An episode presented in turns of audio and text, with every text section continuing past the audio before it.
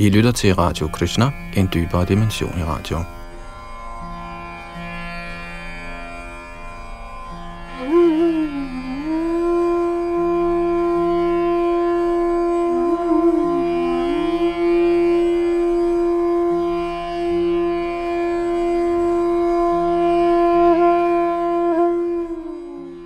Vi skal videre i den nye danske oversættelse af Bhagavad Gita, hvor vi er i gang med andet kapitel.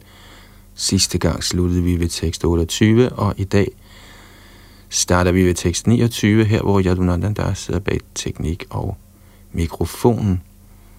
Bhagavad Gita's andet kapitel, der i alt indeholder 72 vers, hedder Sammenfatning af Bhagavad Gita's indhold.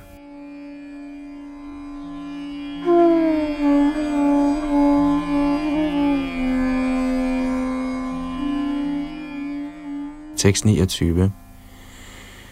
Ascharyavat paschatikaschidinam Ascharyavat vadati tathaiva chanyaha, Ascharyavat chainam anya shrinoti, Shrutva bjenam vedana chaiva kaschit.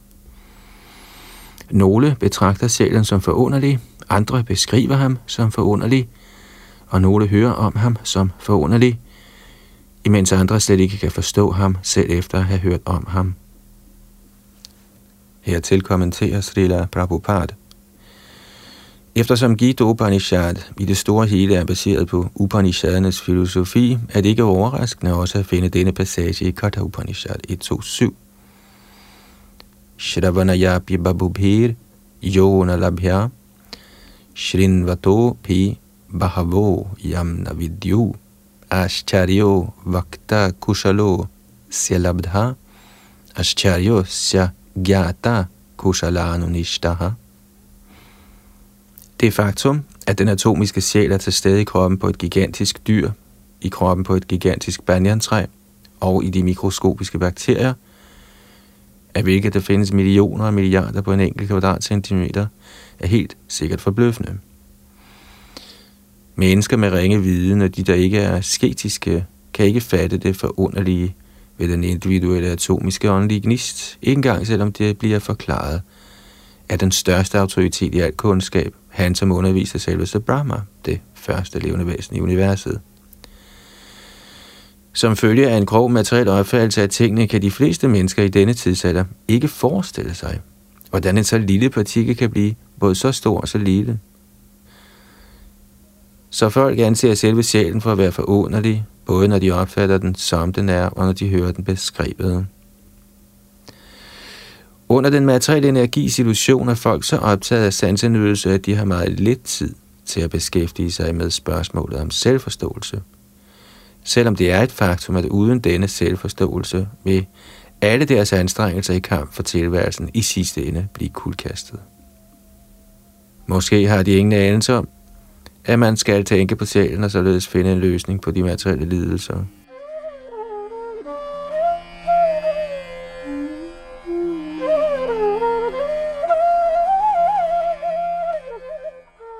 Nogle folk, der er interesseret i at høre om sjælen, går til foredrag i godt selskab, men på grund af uvidenhed vildledes de ofte til at tro, at der ingen forskel er på oversjælen og den atomiske sjæl, og at de to er lige mægtige.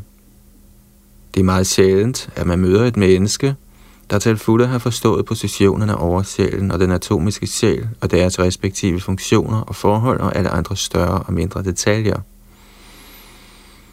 Og det er endnu vanskeligere at finde et menneske, der rent faktisk har draget fuld nytte af viden om sjælen, og som kan beskrive sjælens natur fra forskellige synsvinkler.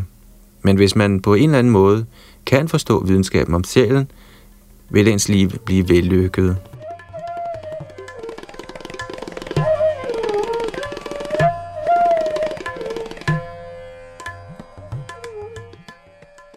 Den nemmeste måde at forstå selvet på, er at acceptere det, der står i Bhagavad Gita, der bliver talt af den største autoritet, Herren Krishna, uden at lade sig vildlede af andre teorier. Men det kræver også en del bodsøvelse og opoffrelse, enten i dette eller tidligere liv, før man kan acceptere Krishna som Guddoms højeste personlighed. Man kan imidlertid kende Krishna som sådan ved at modtage den årsagsløse barmhjertighed fra en ren hengiven og ikke på nogen anden måde.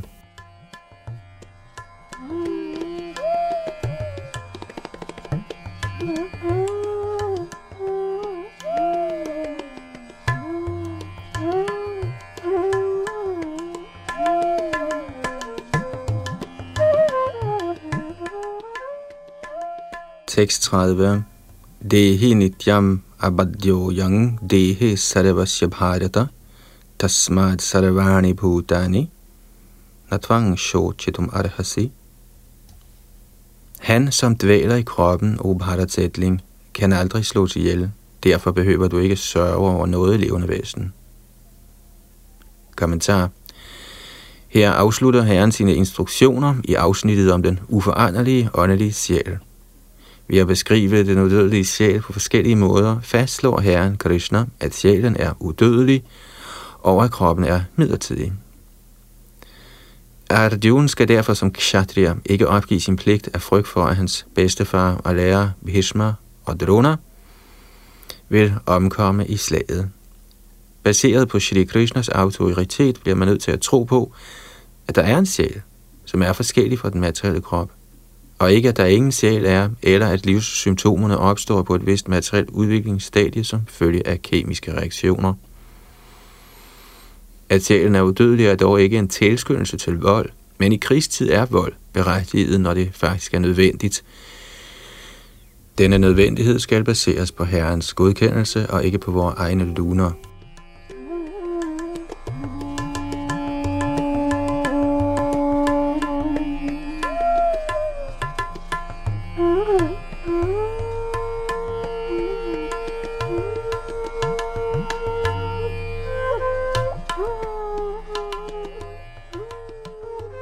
31. Svadharamam apichavekshya navikam pitumarhasi dharmyad dhiyudhat shreyonyat kshatriyasya navidyati. I betragtning af din særlige pligt som kshatriya, skal du vide, at der findes intet bedre for dig at gøre, end at kæmpe ifølge religiøse principper, og derfor behøver du ikke at tøve. Kommentar. Blandt de fire ordner i samfundsorganiseringen kaldes den anden orden, den administrative klasse, for kshatriya. Kshat betyder at såre eller skade. Den, der beskytter mod skade, kaldes kshatriya. Drayate betyder at beskytte. Kshatriyerne bliver oplært i at dræbe ude i skoven. En kshatriya plejer at tage ud i skoven og udfordre en tiger og kæmpe imod den ansigt til ansigt med sit svær. Efter at tigeren var blevet dræbt, fik den en kongelig kremering. Dette system er blevet fuldt helt op til i dag af Kshatriya-kongerne i staten Jaipur. Kshatriyerne bliver specielt trænet til at udfordre og slå ihjel, for religiøs vold er til tider en nødvendig faktor. Derfor er det heller aldrig meningen, at kshatriya direkte skal indgå i sanyas-ordenen eller forsagelsens livsorden. I politik kan ikke vold forekomme som en form for diplomati, men er aldrig en faktor eller et princip.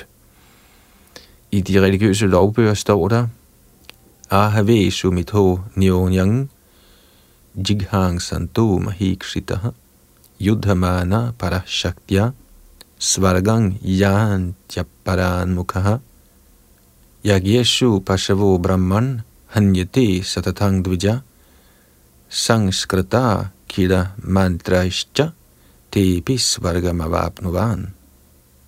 Citat. På slagmarken er en konge eller kshatriya, der kæmper mod en anden konge, der er misundelig på ham, værdig til at betræde de himmelske planeter efter døden, på samme måde som brahminerne også opnår de himmelske planeter ved at ofre dyr i offerilden. Citat slut. At dræbe på slagmarken ud fra religiøse principper og at dræbe dyr i offerilden bliver derfor slet ikke betragtet som voldelige handlinger, eftersom alle får gavn deraf gennem de dermed forbundne religiøse principper. Det offrede dyr for et menneskeliv med det samme, uden at behøve at gennemgå den gradvise udvikling fra en form til den næste, og de kshatriya, der lader livet på slagmarken, kommer også til de himmelske planeter, ligesom braminerne, der opnår dem ved at udføre offerhandlinger.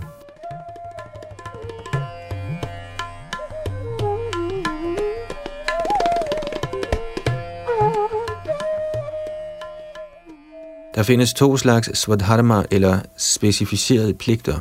Så længe man ikke er befriet, bliver man for at opnå befrielse nødt til at udføre sine bestemte kropspligter i henhold til de religiøse principper. Efter at være blevet befriet, bliver ens svadharma eller særlige pligt åndelig og bygger ikke på den materielle kropslige livsanskuelse. Under den kropslige livsopfattelse er der særlige pligter for henholdsvis brahminer og kshatriyer, og sådanne pligter er uundgåelige. Svadharma bliver forordnet af Herren, hvilket vil fremgå af fjerde kapitel. På det kropslige plan kaldes Svadharma for Varanashram Dharma, eller menneskets springbræt til åndelig forståelse. Menneskelig civilisation begynder fra stadiet af Varanashram Dharma, eller specificerede pligter i henhold til de pågældende af naturens kvaliteter, som den kroppen har fået har. At udføre sin pligt inden for et hvilket som helst virkefelt i overensstemmelse med højere autoriteters ordner, tjener til at ophøje en til en højere livsstatus.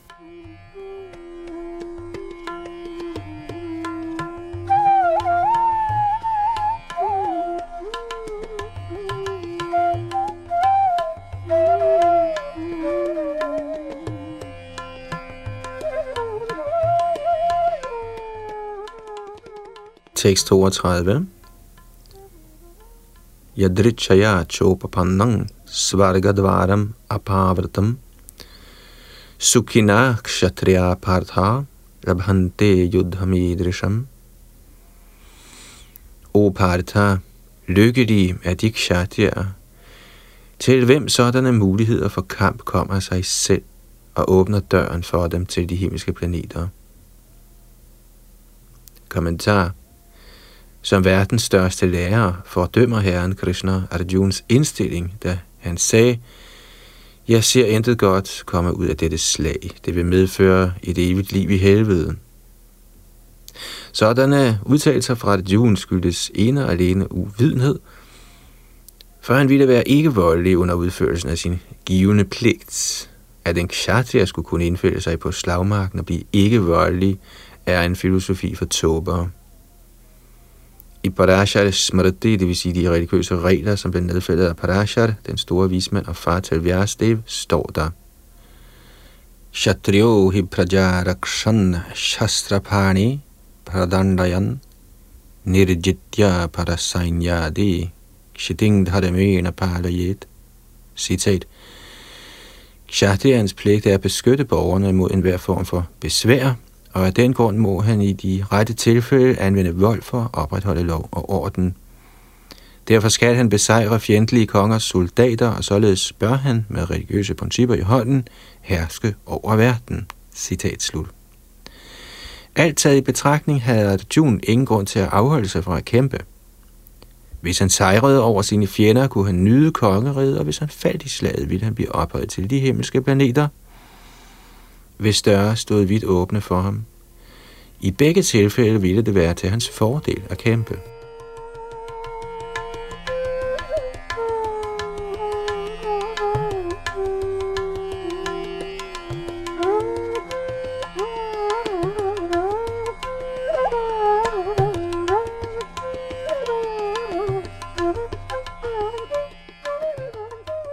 Tekst 33 Atachet tvam imang dharmyang sangramang na karishyati tatasvadharamang kirtingcha hitva papam avapsyasi. Hvis du derimod ikke gør din religiøse pligt og kæmper, vil du med sikkerhed pådrage dig synd for at have forsømt dine pligter, og således vil du miste dit ry som kriger. Kommentar Arjun var en berømt kriger, og han var blevet berømt ved at kæmpe mod mange store halvguder, indbefattet selveste herren Shiva. Efter at Arjuna havde kæmpet mod og besejret Shiva i dennes forklædning som en jæger, tilfredsstillede Arjuna herren Shiva så meget, at han belønnede Arjuna med våbnet, der kaldes Pashupat Astra. Alle var klar over, at han var en stor kriger. Selv Acharya havde velsignet ham og belønnet ham med et særligt våben, der til med kunne dræbe hans lærer. Han var således blevet hædret med så mange militære udmærkelser af mange autoriteter, inklusive sin adoptivfar Indra, himlens konge. Hvis han imidlertid forlod slaget, ville han ikke blot forsømme sin givende pligt som kshatriya, men også mest af alt hæder og ære, og således bane vej lige luk til helvede. Han ville med andre ord komme i helvede, ikke ved at gå i krig, men ved at trække sig ud af slaget.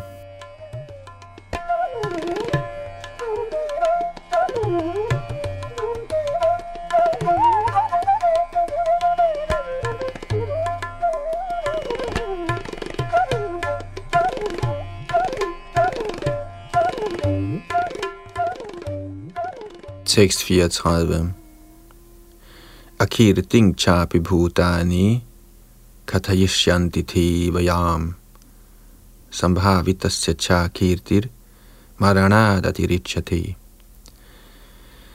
Folk vil altid tale om din skændsel, og for en øh, respektabel person er vandære værre end døden. Kommentar. Både som filosof og Arjunas ven, leverer Herren Krishna nu sin endelige kendelse over Arjunas væring ved at kæmpe. Herren siger, Arjun, hvis du forlader slagmarken, før slaget overhovedet er gået i gang, vil folk kalde dig en kryster. Og hvis du er ligeglad med, at folk vil smede dig, men at du i det mindste vil redde livet ved at flygte fra slagmarken, er mit råd til dig, at så vil det være bedre for dig at dø i kampen. For en anset mand som dig er vande at være end døden. Du bør ikke flygte af frygt for dit liv. Det er bedre at falde i slaget. Det vil redde dig fra vandæren ved at misbruge mit venskab og ved at miste din anseelse i samfundet. Citat slut. Herrens endelige vurdering var altså, at det var bedre for Arjuna at dø i slaget, end at trække sig ud af kampen.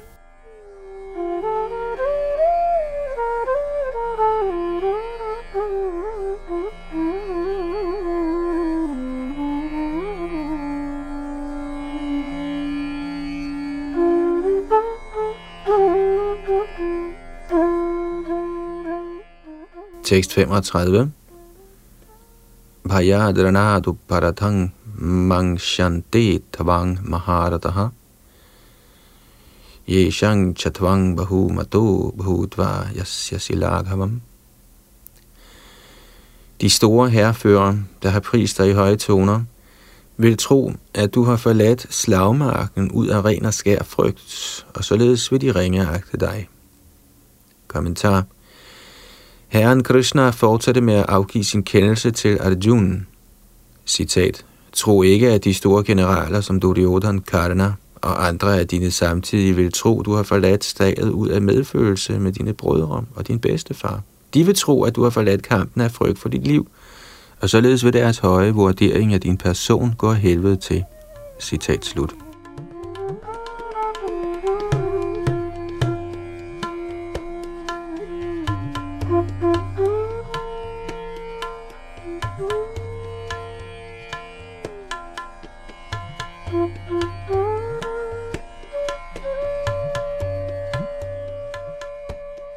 Tekst 36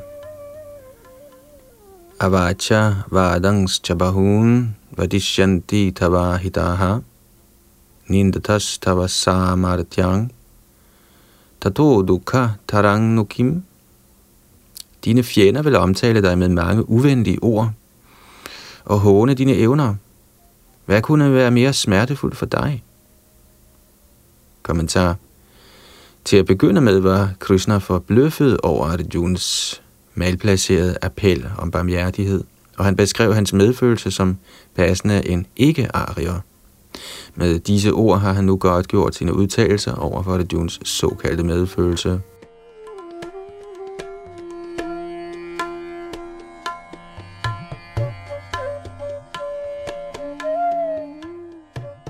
Tekst 37 Tatova prapsyasi svaragang jitvana bhokshyasi mahim. Tasmad uthishta kaunteya yudhaya krita nishchaya. Enten vil du blive dræbt på slagmarken, og Kuntis søn, og komme til de himmelske planeter, eller også vil du sejre og nyde det jordiske kongerige. Rejs dig derfor med beslutsomhed og kæmp. Og en kort kommentar – skønt der ingen garanti var for, at Arjuns side ville vinde slaget, var han stadig nødt til at kæmpe, for selvom han faldt, ville han blive ophøjet til de himmelske planeter.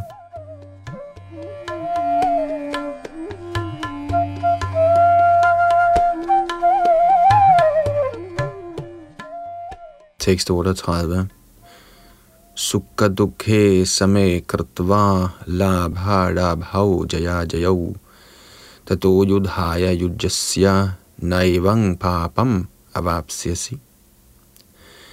Kæmp derfor for kampens skyld, uden at skæle til lykke eller lidelse, tab eller vinding, sejr eller nederlag, for på den måde vil du aldrig pådrage dig synd.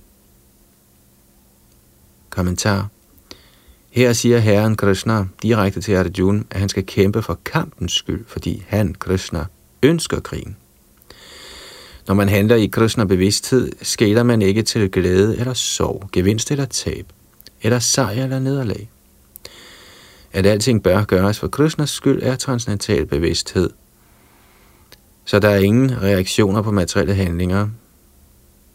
Den, der handler for sin egen sansenydelses skyld, uanset om det er i godhed eller i lidenskab, vil modtage reaktionerne derpå, hvad enten de er gode eller dårlige.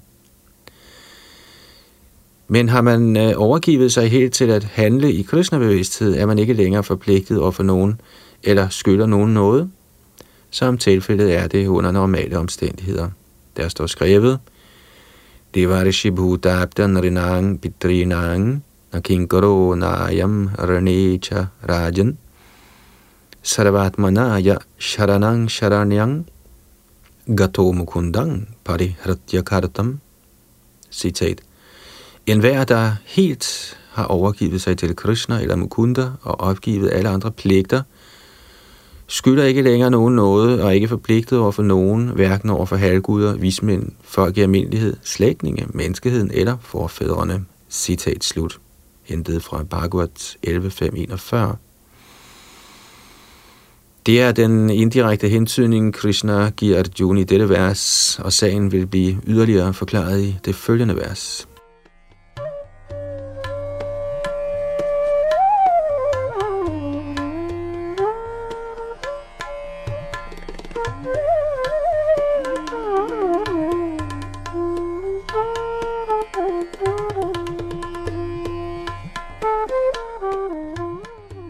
639. Isha te bihita sankhye buddhir yoge tvimang shrenu buddhya yukto yaya partha karma bandhang prahasyasi. Indtil nu har jeg beskrevet denne kundskab for dig gennem et analytisk studium. Hør nu, når jeg forklarer den i forhold til at arbejde uden frugtbærende resultater. Ved at handle ud fra denne viden, o Pretas søn, kan du befri dig selv fra arbejdets trælbinding. Kommentar Ifølge Nirukti eller den vediske ordbog betyder Sankhya, det der beskriver ting i detaljet, og Sankhya henviser til den filosofi, der beskriver sjælens virkelige natur. Og yoga indebærer at beherske sanserne. Arjuns forslag om ikke at kæmpe var baseret på sansetilfredsstillelse. tilfredsstillelse. I det han glemte sin vigtigste pligt, ønskede han at trække sig fra kampen, fordi han troede, han ville blive mere lykkelig ved ikke at slå sine slægtninge ihjel, end ved at nyde kongeriget efter at have besejret sine fædre og brødre, Dhritarashtra's sønner. I begge tilfælde var sansetilfredsstillelse det grundlæggende princip. Både glæden ved at sejre og glæden ved at se sine slægtninge i live er baseret på personlig sansetilfredsstillelse, selvom det foregår i selvopoffrelsens navn af visdom og pligt. Krishna forklarede derfor for Arjuna, at selve sjælen ikke ville dø, hvis han dræbte sin bedstefars krop, og han forklarede, hvordan alle individuelle personer, indbefattet herren selv, er evige individuelle personer. De var individuelle personer i fortiden, de er individuelle personer nu, og de vil fortsætte med at være individuelle personer i fremtiden, for vi er alle for evigt individuelle sjæle. Vi udskifter blot vores kropslige klædning på forskellige vis, men bevarer i virkeligheden vores individualitet selv efter befrielsen fra bindingen til den materielle klædning. Herren Krishna har således givet et meget anskueligt, analytisk studium af sjælen og kroppen, og denne beskrivende viden om sjælen og kroppen fra forskellige synsvinkler omtales her som Sankhya med Nirukti ordbogens sprogbrug.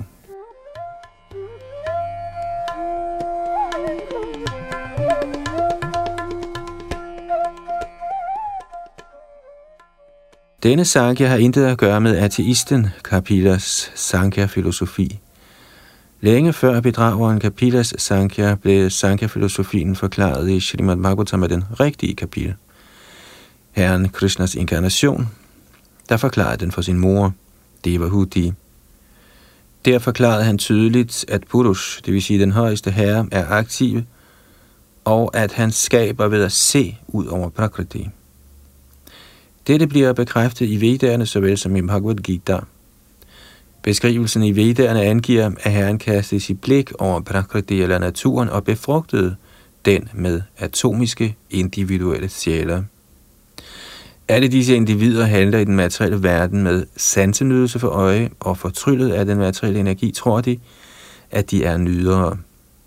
Denne mentalitet slæber de med sig lige indtil den sidste fase af befrielse, hvor de levende væsen ønsker at blive et med Herren.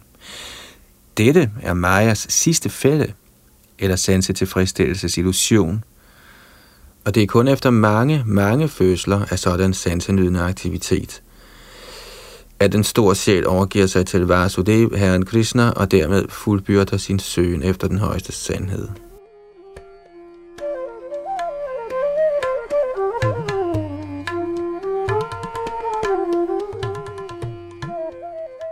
Ved at overgive sig til ham, har Arjuna allerede accepteret Krishna som sin åndelige mester. Shishaste hang shadhi mang tvang prabannam. Følger de vil Krishna nu fortælle ham om metoderne i Buddhi Yoga og Karma Yoga. Eller med andre ord, hvordan man praktiserer hengiven tjeneste alene for at tilfredsstille herrens sanser. Denne Buddhi Yoga vil blive tydeligt forklaret i kapitel 10, vers 10, som direkte samvær med Herren, der sidder som Paramatma i alles hjerter. Men dette samvær kan ikke finde sted uden hengiven tjeneste. Den, der befinder sig i hengiven eller transcendental kærlighedstjeneste til Herren, eller med andre ord er i Krishna-bevidsthed, opnår ved Herren særlig noget dette stadie af Buddhi -yog. Herren siger derfor, at kun de, der altid er engageret i hengiven tjeneste, ud af transcendental kærlighed, belønner han med ren viden om hengivenhed i kærlighed. På den måde kan den hengivne let nå ham i Guds evige lyksalige rige.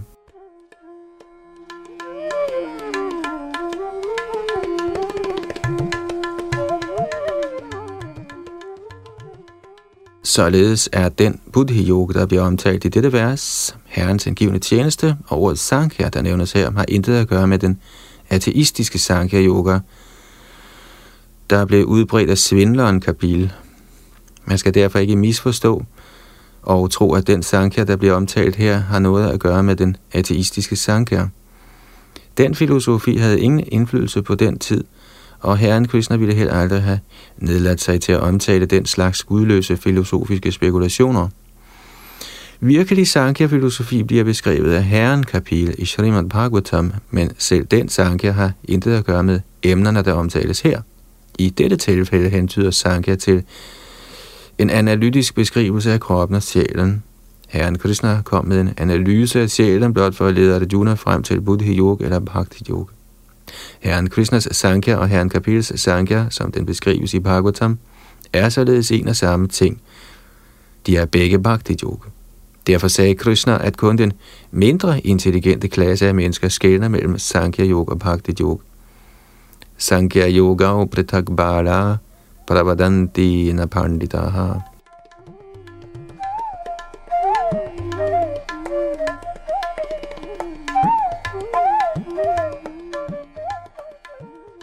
Naturligvis har ateistisk Sankhya Yoga intet at gøre med Bhakti Yoga, men ikke desto mindre hævder de uintelligente, at der refereres til den ateistiske Sankhya Yoga i Bhagavad Gita.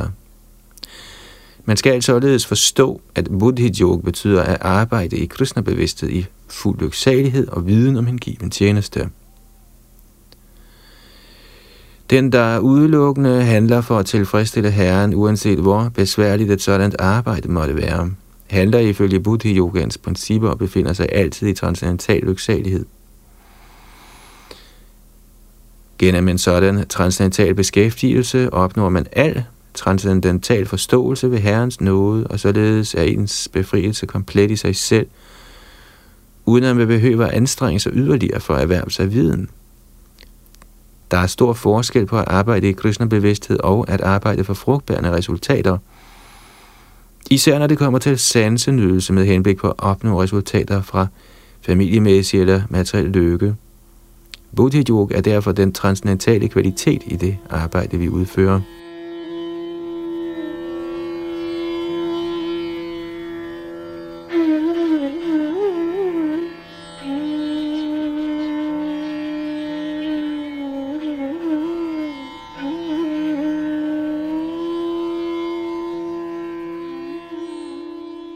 Tekst 40 Neha vikramonashosti pratyavayo na vidyate svabhamapyasya dharmasya trayate mahatho bhayat.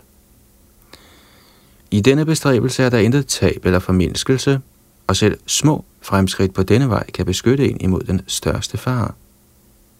Kommentar.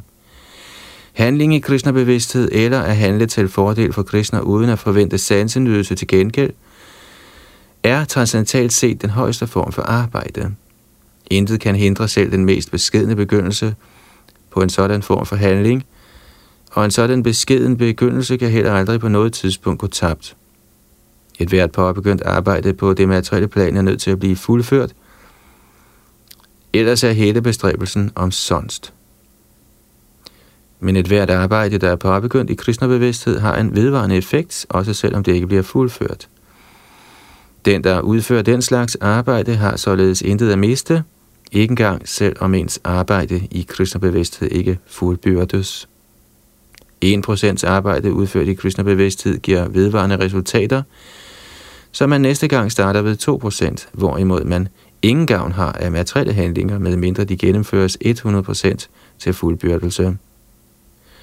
Ajamil udførte en vis procentdel af sin pligt i kristne bevidsthed, men det resultat, han kunne nyde til slut, var gennem Herrens nåde 100 procent. I den forbindelse er der et fint vers i Srimad Bhagavat 1.5.17. Tyaktva svadharamang charanang bujang harere bhajanna pakvo tapatetta toyadi yatra kvava bhadrama bhuda mushyakim kovartabdo bhajatang svadharmataha. Citat. Hvis man opgiver sin beskæftigelsesmæssige pligt for at arbejde i kristnebevidsthed og derefter falder ned uden at have fuldført sit arbejde, hvad har man da mistet? Og hvad vinder man, selv ved at udføre sine materielle handlinger perfekt? Citat slut. Eller som de kristne siger det, hvad har et menneske opnået ved at vinde hele verden, hvis det mister sin evige sjæl?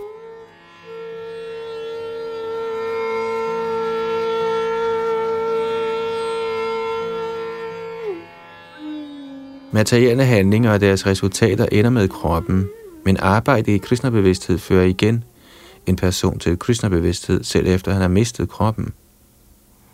I det mindste er man garanteret muligheden for i næste liv igen at blive født som menneske, enten i en familie af højt kultiverede braminer, eller i en velstående aristokratisk familie, hvilket giver en en mulighed mere for at blive ophøjet. Det er den enestående natur af arbejde i kristnebevidsthed. bevidsthed.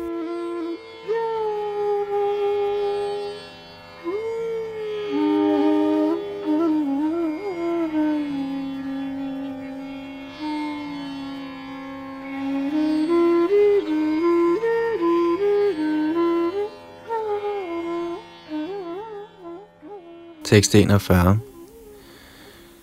Vyavasayatmika buddhir ekeha kurunandana bahushakha hyanantascha buddhayo vyavasayinam. De, som følger denne vej, er resolute i deres forsæt, og deres mål er et. O kuruernes elskede barn, intelligensen hos dem, der er ubeslutsomme, har mange grene. Kommentar en stærk tro på, at Krishna-bevidsthed kan ophøje en til den højeste fuldkommenhed i livet, kaldes Vyayasayat Mikar, intelligens. Chaitanya Charitamrita, Madhya Lila, kapitel 22, vers 62, udtaler Shraddha Shobde Vishvasa Kohi Shudridanishchoy Krishna Bhakti Koile Sharva Karma Kritohoy Tro betyder urokkelig tillid til noget ophøjet. Når man er optaget af kristnebevidste pligter, behøver man ikke handle i forhold til den materielle verden med forpligtelser over for familietradition, menneskehed eller nationalitet. Frugtbærende handlinger er beskæftigelsen af reaktioner på ens tidligere gode og dårlige handlinger. Når man er vågen i kristnebevidsthed, behøver man ikke længere at stræbe efter gode resultater i sine handlinger. Når man befinder sig i kristnebevidsthed, er alle handlinger på det absolute plan – for de er ikke længere underlagt dualiteter som godt og slet. Den højeste perfektion i Krishna-bevidsthed er opgivelse af den materielle livsanskuelse. Dette stadie opnås automatisk gennem fremskridt i Krishna-bevidsthed.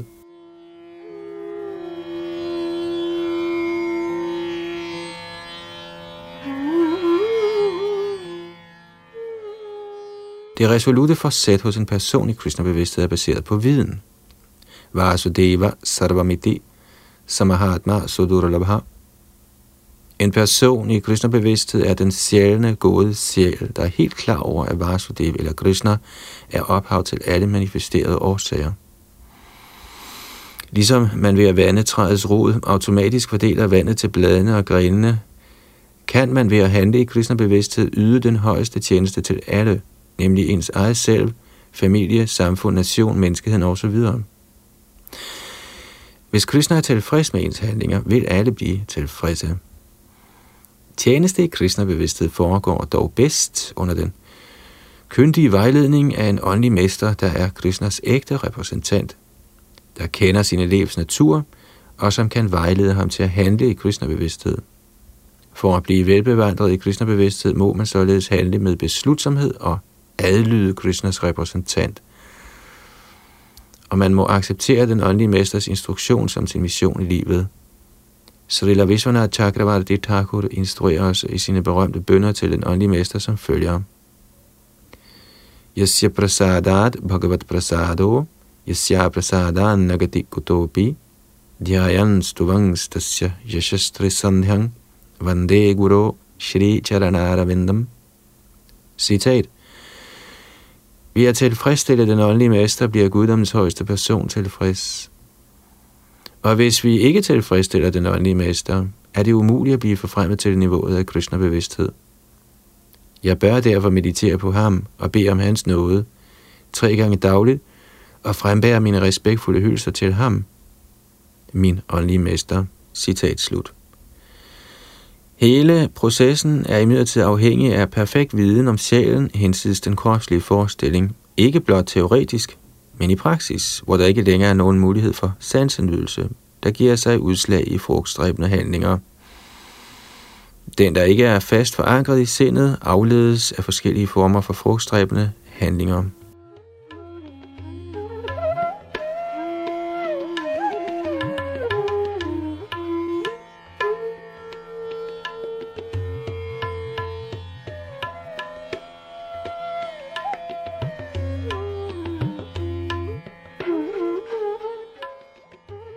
tekst 42 og 43.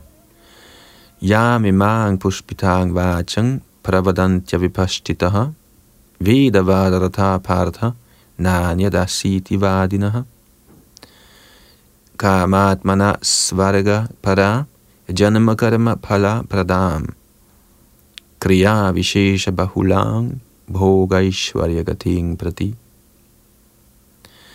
Mennesker med ringe viden er knyttet til vedernes blomstrende ord, der anbefaler forskellige frugtstræbende handlinger, der fører til forfremmelse til himmelske planeter, efterfølgende god fødsel, magt osv.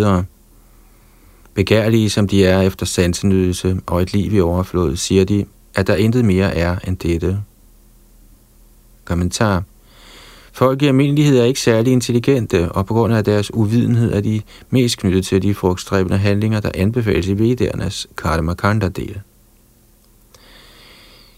De vil kun vide af løfter om sanset tilfredsstillelse med nydelse af livet i himlen, hvor vin og kvinder er let tilgængelige og materielt overflod hører til dagens orden. I vedderne bliver der anbefalet mange former for ofringer, der ophøjer ind til himmelske planeter, især Jyotish Stoma offringerne der står faktisk, at enhver, der vil ophøjes til de himmelske planeter, må udføre disse ofringer, og mennesker med ringe viden tror, at dette er hele formålet med vedisk visdom.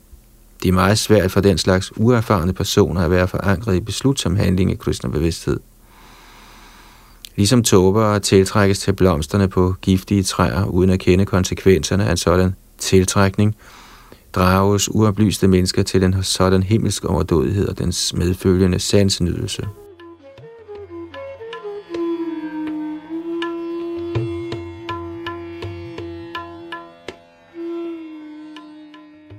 Der står i Vedernes Karmakanda del Apama Somam Amrita Abhuma og Akshayang Havai Chaturmasya Yajina Sukritang Bhavati.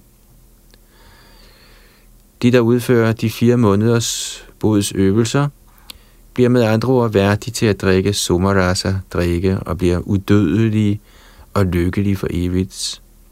Selv på denne jord er der nogle, der er meget ivrige efter at drikke sumarasa for at blive stærke og i god form til at kunne nyde sanse tilfredsstillelse. Den slags personer har ingen tro på befrielse fra materiel trældom og er meget knyttet til de vediske offringers pompøse ceremonier. Normalt er sådanne mennesker meget sanselige og ønsker intet andet end livets himmelske nydelser. Det fremgår, at der er haver, kendte som Nandankanan, hvor der er god mulighed for at være i selskab med engleagtige smukke kvinder og have rigelig adgang til somaras af vin. Den slags kropslig nydelse er altså afgjort sanselig, og derfor findes der dem, der udelukkende er knyttet til en sådan materiel midlertidig lykke, som hersker i den materielle verden.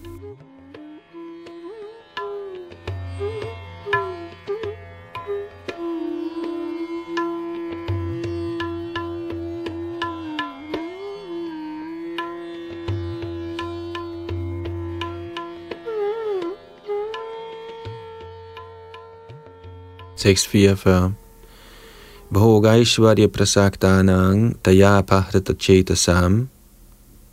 Yavasayatmika buddhi samadhavna vidhiyate. I sindet på dem, der er alt for knyttet til sansenydelse og materiel overflod, og som forvirres af sådanne ting, finder den resolute beslutning om hengiven tjeneste til den højeste herre aldrig sted. Kommentar. Samadhi betyder et fast forankret sind. I den vediske ordbog Nirukti står der Samyak adhyate sminatma tattva yathatmam. Citat. Når sindet er rettet mod at forstå selvet, siges det at være i samadhi. Citat slut. Samadhi er aldrig mulig for personer, der er interesseret i materielle sansenydelser, og som forvirres af sådanne midlertidige ting. De er mere eller mindre overladte til den materielle energis proces.